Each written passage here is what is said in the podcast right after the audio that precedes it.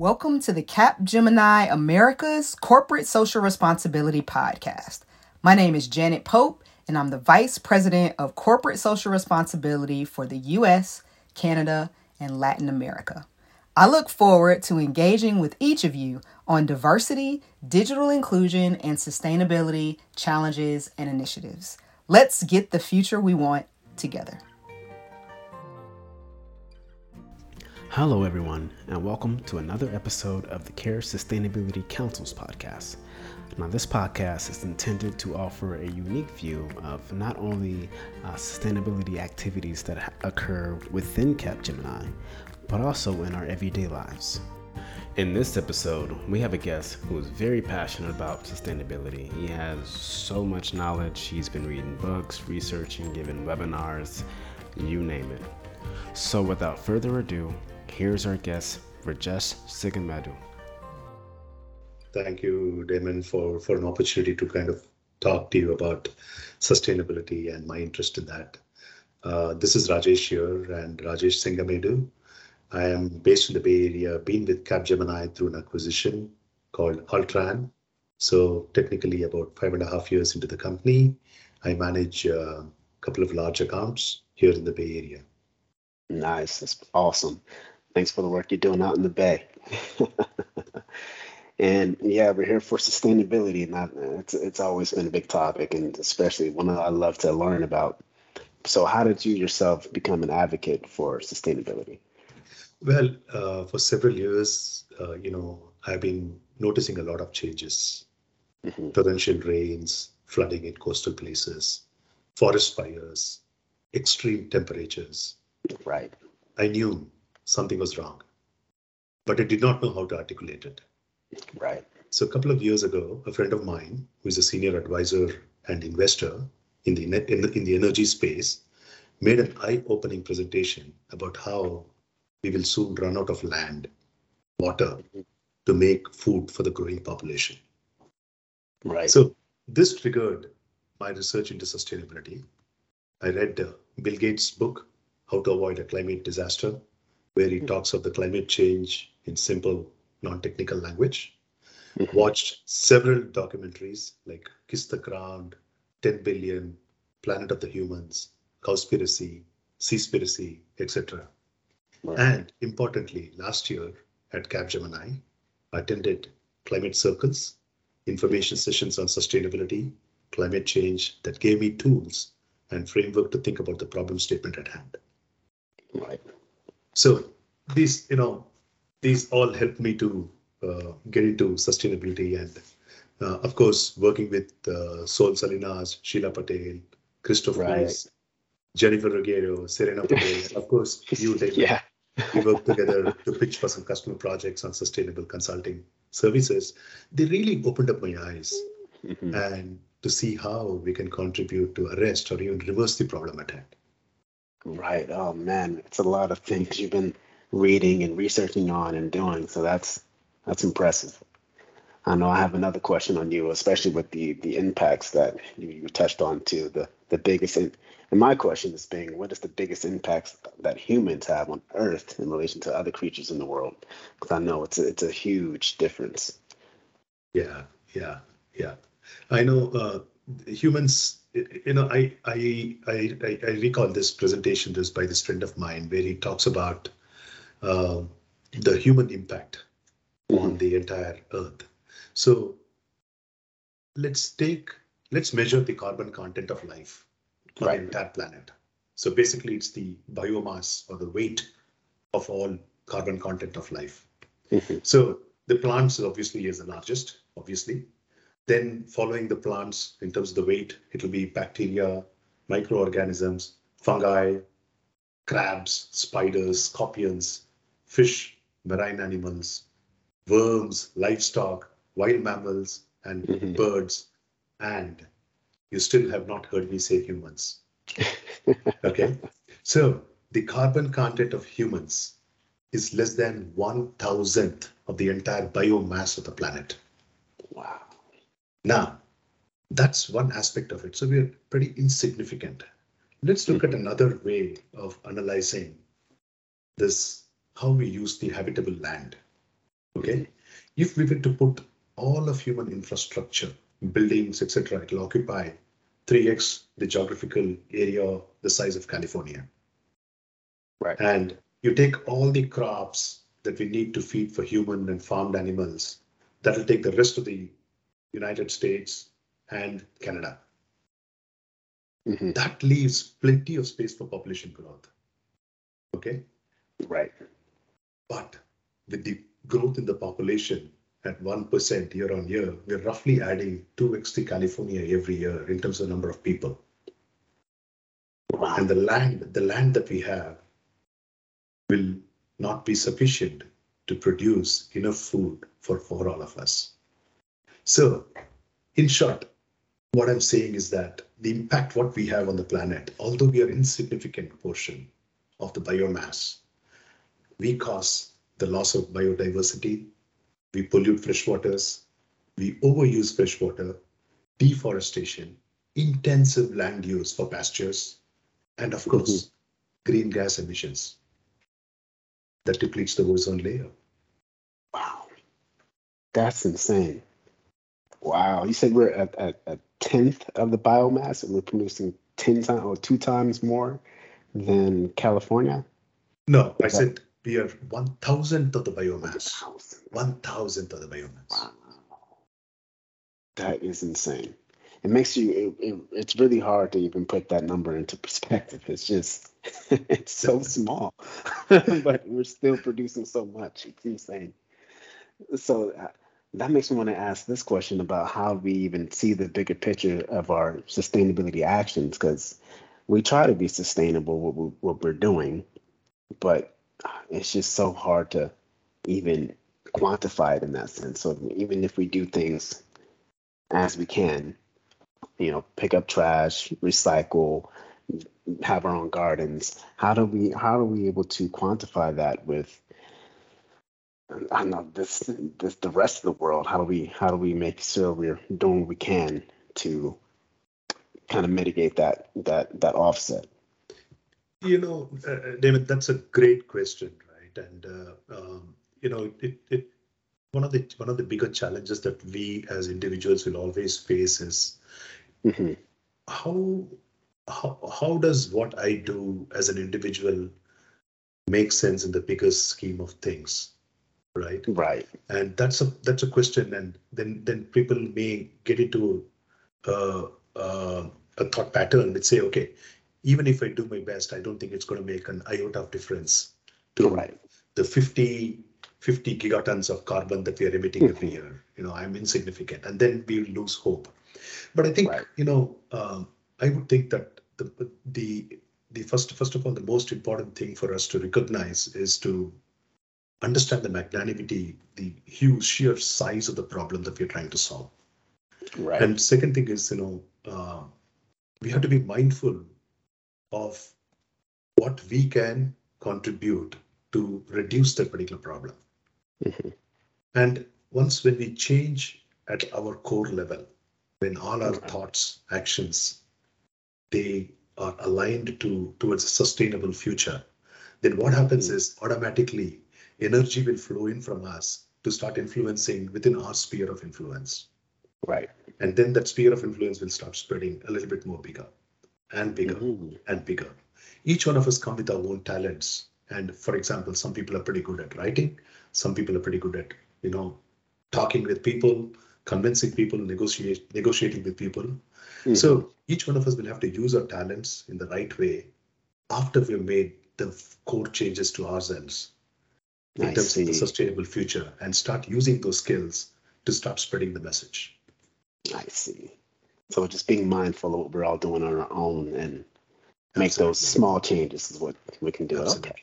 Absolutely. That's doable. It's Like, the you small know, steps. Yeah, like what like what Bill Gates says, right, in his book. He says carbon emissions happen in five types of human activities. Mhm. Making things, plugging in, growing things, getting around, and keeping warm and cool. Sorry, that was six. So I five. Uh, so you know, uh, as as individuals, we can see where we can reduce, reuse, or Mhm. recycle.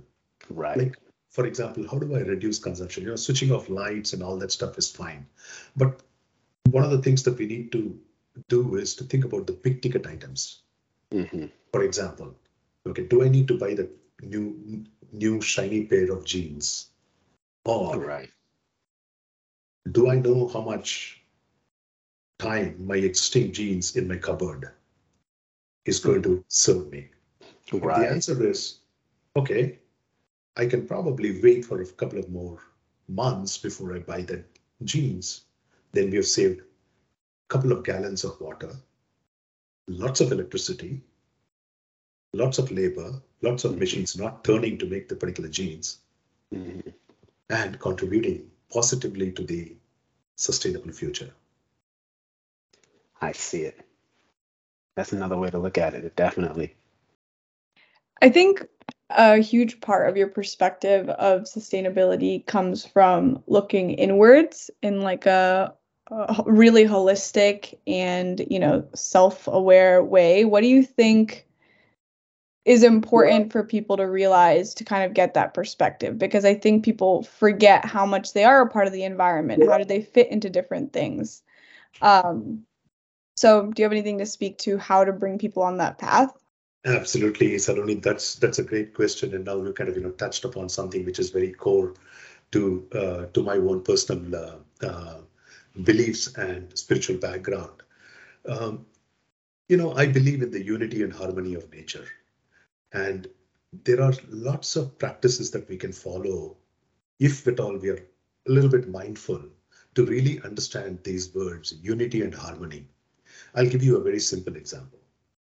Um, let's say you go to your uh, dining table to eat your meal and you have uh, uh, let's say that you're for simplistic sake let's say that you are just going to enjoy a bowl of salad and some fruits now obviously the bowl of salad and fruits are you know they are separate from you and once you consume they become part of you right now after after you've consumed and you've eaten them they become part of you they are no more indistinguishable from you and I'm pretty sure you understand that. Now, what happens is that where did those, the question that we need to ask is, where did those fruits come from? They came from the garden, from some somebody's farm or some garden. Now, how did, what, what was the input to make those fruits? It's very simple. It's sunlight, air, water, and Mother Earth. You tell me one food which is not directly or indirectly connected to these four basic elements.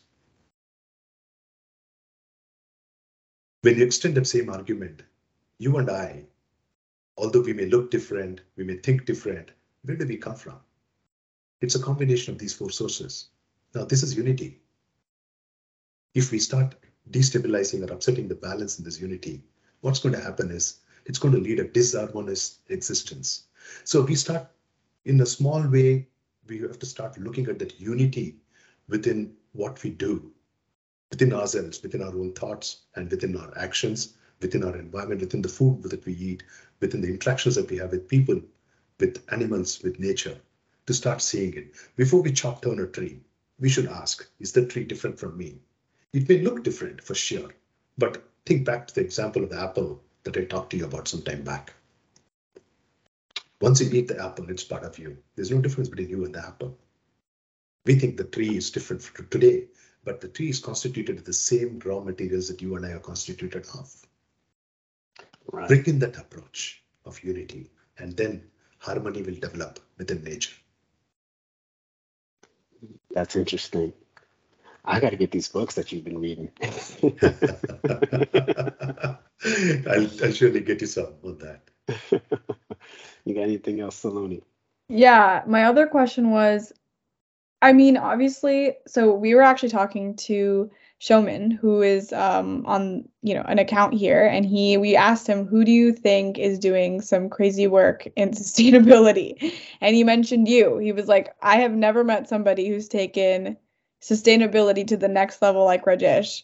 What do you think is what was the most major catalyst for you to be like so intense about it? Like this is all I should be focused. This is something I want to really transform my life with. Like, what was that catalyst? Well, the catalyst was very uh, simply. I, uh, you know, maybe I used this in in the previous uh, question that you asked, uh, Saloni. I I used the example of how I see unity and harmony in the entire universe. The spiritual background that I come from, the the teachings that I've that I have learned uh, from the spiritual background, actually, quote unquote, logically proves that this unity is for real and my journey is to really, really get that unity understood at a very, very gut level so that all my actions and behavior, attitude, thoughts, all are in alignment with that unity and harmony that we see in nature. You, you take, for example, uh, when, when does one fall sick? When one, one falls sick, physically ill, when there's an imbalance between the person and the surrounding nature. Now, how do you correct that imbalance? You know, we take some medicines or whatever, but again, go back to the balance. When you switch back to that balance, then you become all right. So the nature is always supposed to be in equilibrium. It's we who are not in equilibrium. Either we overconsume food or underconsume and then we fall sick.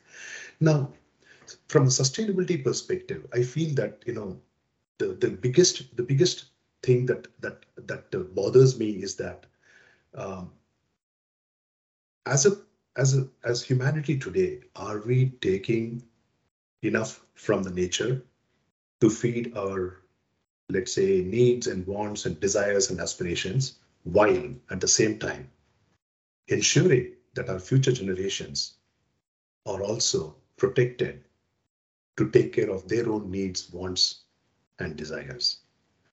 The way that we seem to be doing things today the future, we seem to be borrowing for the future, like the, you know, any country's uh, uh, debt.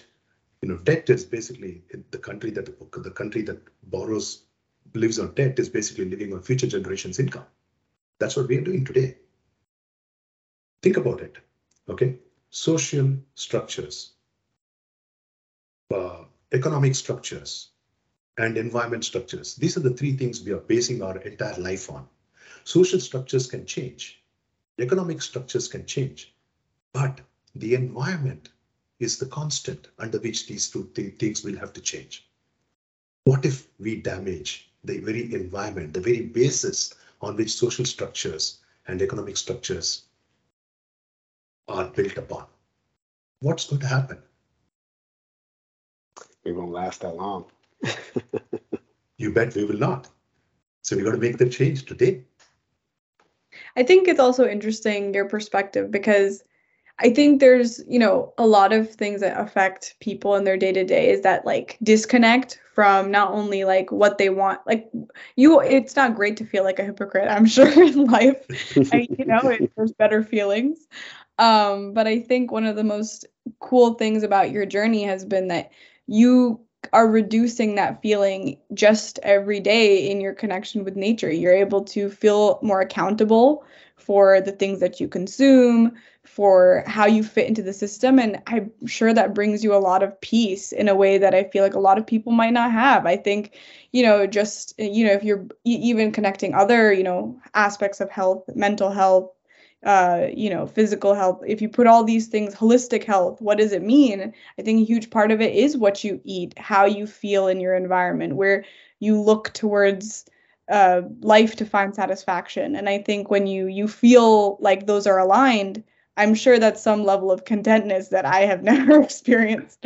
uh, but but it's very cool to see how much you've um, practiced what you've preached. Thank you, Saloni, for saying that. And I think that's been part of my journey. And, uh, you know, I do have uh, um, uh, uh, a set of individuals that that um, I know that I can influence starting from my family, my friends, and I I, I make no no um, um, I, I, I will not hesitate to influence them because I have the ability to influence them by the very fact that I have changed my own uh, habits uh, to be more conducive to the harmony in the nature. Uh, and people are seeing those benefits that they that they see in me. You know, like what you articulated, Saloni. I'm a little bit more peaceful than what I used to be earlier before. I'm probably a little bit more healthier physically, and things like that, those kind of benefits, then people will come and ask me, hey, how did you manage to do that? And I will not pass up that particular opportunity to let them know the tricks and trade that's going to help them, as well as, of course, help the environment. Right. Always got to pass along the knowledge. That's great. and I think that's a huge part of this podcast. This podcast, hopefully, you know, someone's gonna listen to it and be like, I gotta, you know, eat what Rajesh is eating because I want to be on his level. I think I think it's gonna be it's very inspirational to see how much our coworkers do such incredible things with their own personal lives and their own time. And it, I definitely think, you know, many people are going to be pinging you on Teams and being like, "What are you doing? I really need to know." Um, so, so uh, suddenly, you know, um, uh, coming from India, uh, you probably know that milk is a very uh, big part of uh, the staple diet out there. But then, this friend of mine, he shared a story of the glass of milk. He called it moonomics, and you know, just sharing this with you so you understand the how how the the food that we eat can actually uh, make a difference positive or negative depending on what we do to the environment. So for example a glass of milk needs about 10x more resources in the form of fodder water land use etc now think about it. This is highly resource inefficient. You know 10x resources drink a 200 ml glass of milk that means roughly two liters of inputs have gone into it. The conversion factor the efficiency loss is 90%. That is not good. Now, I asked myself, can I live without a glass of milk a day or even reduce the consumption of my milk? The answer was yes. And now think about this. Knowing how and where your food is produced is also important, not as much, not, not only what you eat. For example, if the if if if I'm eating something that has been transported from Florida to here, think about the amount of carbon that has been emitted by transporting that particular oranges coming from Florida to California. Right? Why wouldn't I want to go walk to the local farmers market, pick up some fruits and vegetables grown locally here? That's much less damaging to the environment than eating Florida oranges or even some grains from South America. Right. Why can't we eat local produce? It's it's yeah. crazy how much our small decisions make these bigger impacts happen. And I and I think a huge part of that spiritual, you know, understanding also is like thinking about it. I cuz you rarely think about where your milk is coming from or where your orange is coming from you know you take it for granted. I think in some environments you take it less for granted right? Like there's some uh, countries where you go and it's on the forefront of your mind. Yeah. like where did that come from? Um, it, eh, just because you're so much more connected to your resources. But i definitely think your understanding and alignment of it is is uh much more uh, big than than most people have experienced. And and you know it's really awesome to see how much you've been able to implement in your life. But i have no further questions but i definitely think you're making me think after you know I, I, we've been doing so many of these podcasts and obviously everyone makes us think in different and unique ways. But today i'm going to be eating my food and i'm going to be like where did it come from? So right I'm, happy to talk. so thank you, Saloni. I appreciate that. Know, I think um, I think the most important thing that I feel is a three-step mantra, right? First, change at your level, because the only thing that that we control is what we can change for ourselves. We cannot do anything else to anybody else. So first, we have to change ourselves, and then the next step is to educate others, in the hope that they will change. And the third thing is influence others. It, it, it, it, could be using like a platform like this podcast, for example, what what we're what we're trying to do, or even maybe writing, or even presenting people about your journey, like what Jennifer did, for example, in terms of how she's uh, uh, saved water, uh, mm-hmm. living in in in uh, cold cold cold part of the part of the country, she was able to say, save a lot of water. So those are the kind of things that we should do to mm-hmm you know, change, educate, and influence people. I agree with you on that one. And hopefully we can do that through this podcast, right? Absolutely. And and uh, uh, Damon, you know, uh, I also want to just mention one thing. uh, mass movements always start at the grassroots levels. Right. We should not lose hope that our individual positive actions, you know, are insignificant to meet that 50 billion tons of carbon dioxide that we're emitting every year. But slowly and steadily, the mass movements will grow exponentially to solve the problem. It's a cultural shift, it's a paradigm shift, but we should be ready to make the change first within ourselves. Perfect. I agree with you on that one. All right, I think we are almost at time. Do you have any any last things you want to add? Because it's been great to have you on this episode today. You you've you've changing lives already. Two, I count two so far. Thank you so much, David. I appreciate you both taking your time to talk to me. All I'm saying is that the next time you're taking your chocolate or coffee, just ask yourself whether it has come from a deforested rainforest or somewhere that is much more nature friendly. Thank you, Rajesh. I appreciate you. Thank you, both of you. Thank you all for tuning in to another episode of the CARE Sustainability Council's podcast. And I want to give another shout out to Rajesh for being on the episode today, and a special shout out to Shoman Shaha for recommending that we speak to Rajesh. And thank you to the listeners for tuning into this episode today. And if you would like to find more episodes, tune into soundcloud.com slash NACR underscore radio. And with that being said, here's a final message from Janet Pope. It looks like we've come to the end of another Capgemini America's Corporate Social Responsibility podcast. Again, I'm Janet Pope, and on behalf of the entire America's Corporate Social Responsibility team, I'd like to thank you for listening. If you have a specific topic on diversity, equity, and inclusion, sustainability, or digital inclusion that you'd like us to cover on a future podcast, please comment in the podcast channel. We'd love to hear from you.